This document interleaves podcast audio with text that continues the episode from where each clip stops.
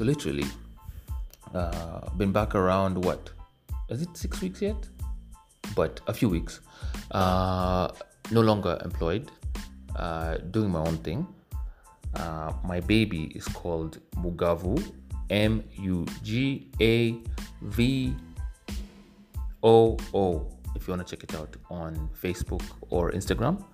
So it's a small furniture company that I'm trying to grow. Um, so far, so good. But I don't really want to focus on the company. That I'll leave for another podcast. But I do want to f- discuss this thing with uh, whether you want to call it entrepreneurship or having a small business. And the problem with it is that when I come, because I come from a very heavy marketing, advertising background, um, it's very easy for me to see and uh, and see and understand the perception that people are giving out uh, in comparison to my business. So what's ended up happening is that I follow a lot of the other furniture companies in Kampala um, just to know what they're doing and realistically they're my competition. However, my problem comes in with questioning myself and my little company because for example um, if you take the most biggest vanity metric on social media which is page likes um, i only have 1700 but that's by choice because i don't really care about likes. I care about more about um, people clicking on my pictures. So that's what i pay for. But some people out and out pay for likes. So somebody might have 5000 10000 or whatever. But um, the result is that it makes you feel like shit these guys are being more successful than me um, and my clients at the advertising agency for many years used to be more successful than the compet- competition. For example, you sell beer and there's a competitor who sells beer. You're the biggest in the market. You have much bigger sales, but the vanity metric of Facebook likes, they could not get over the fact that our competition was pumping in thousands of dollars a month to to get to buy likes. And then i used to tell them you don't need to buy likes guys. It's a waste of money. It's a vanity metric. This is just not the way to go. But now i'm starting to understand like how the psychological side of it is. It's like we're the biggest. We should be seen as the biggest. And as such make us the biggest. So i'm having to really tame myself from thinking that just because they are more likes, they're more successful than me. Now, it's also teaching me a thing about um, maybe I'm on the path and on the right or in the heading in the right direction because um, when I compare my stuff with theirs, we're actually serving different audiences, which is great because um, I can be successful and they can be successful. And I'm having to tell myself, like, hey, you know what? They sell furniture, I sell furniture we can all be successful. And these are the five com- companies that are really heavy on social media. We can all be successful. However, the catch is, I'm always like, why am I comparing myself with these guys when there's hundreds and hundreds and hundreds and hundreds of other furniture stores that are doing well in the in, in the city? So you have to understand everybody eats. There's enough there's enough food on the plate um, especially in furniture. People always need furniture. Um, I try to focus on a very high end quality um, and uh, and uh, fair pricing. There's people who have very high end and very high prices, and then there's people who have a little bit um, lower quality than me and cheaper than me. But if the people that are reaching, trying to reach the masses, is who I'm comparing myself to, I'll never be happy and that's something that I'm have to having to understand because um, really, to be honest, I should know better. KFC and McDonald's don't compete. KFC and uh, what's the chicken brand? Steers, for example, for people who know Steers, or KFC and uh, what's the other one? Church's Chicken, for example. These are they're in the same industry, but they're not really competing. So you have to understand who your core audience is, what your core business is. And I'm learning that slowly, day by day, that I need to be more focused on my core business. Um, and not to be looking over my shoulder too much at people who are really not my competition. Just because we're on Facebook together and I see that they get a lot of likes and they buy a lot of media and they get a lot of comments, doesn't necessarily mean that um, that they're doing so much better than me or that I'm underperforming. Um, so that's just the entrepreneur psycho psychological um, comparison and envy side of it that's somewhat healthy because you then learn what's happening but the problem is it starts push, pushing you away from your key focus. So like now i'll see something and i'll be like man i don't really make um, like small things. For example i don't make um, do people make like lampstands and uh, chopping boards and stuff like that but if you see an item like that, it sells and it's cheap and it sells. But that's really not my core business.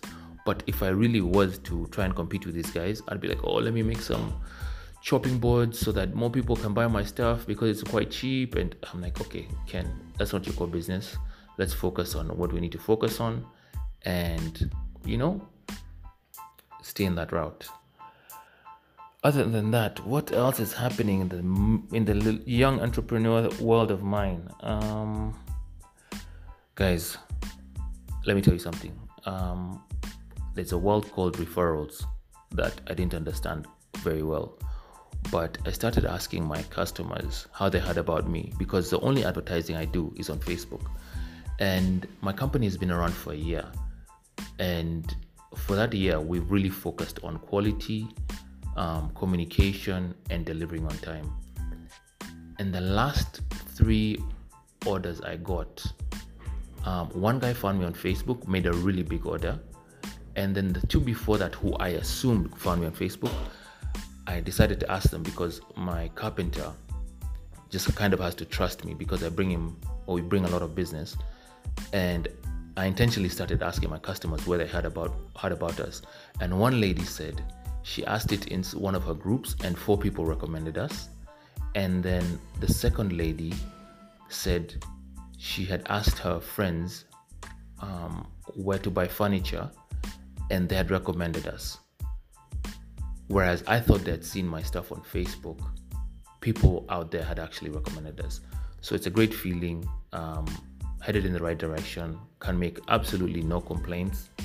And uh, guys, um, I really do feel very strongly about maintaining my brand.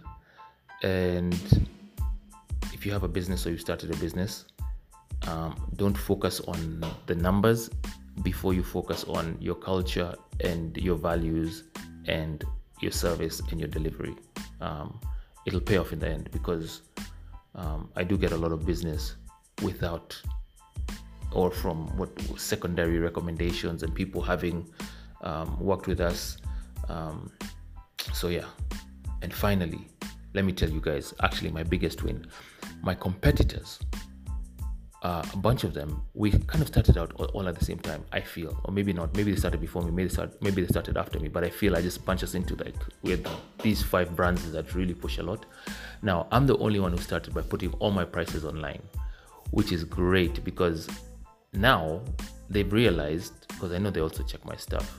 They've realized that they also need to put their prices because they understood, or after time, they understood the frustration that people were going through when every post of theirs I would see, they would boost it. And then all of a sudden, all you see is how much is this, how much is this, how much is this, how much is this, how much is this. Whereas on my page, I would put all the prices. So people people would just be saying, oh, great. And then there's the people who say, oh my God, that's too expensive. And then I'm like, yeah, well, you're not who I'm looking at, looking for. So, oh, sorry, while I'm still here, guys, the amount of time it takes you to respect yourself in terms of pricing, the shorter you, the shorter the time it takes you to respect yourself, the easier life will be. If you charge $100 for something and somebody comes in and wants it for cheaper, the faster you can be like, uh, I'm only willing to give you a 5% discount, as opposed to them wanting a 20% discount and making you feel like you need their business. The day you reach a point where you're like, I'm willing to say no to business to maintain my value and maintain my margins and maintain profitability, man, it's a beautiful day, let me tell you. Because when I started out, I really just wanted to get as many products um, done as possible. But then when I finally got enough products for people to get um, a lot of trust in our capability and uh, our quality, then I'm now like, okay, guys, I don't really give big discounts um, unless you give me a big order. And then you start realizing, okay, the people who don't really bicker about the discount are the ones that I really like to work with because they understand the value and the time that it takes. Final point on this. Guys, getting to furniture has taught me one thing. When people give you money, they want their stuff ASAP.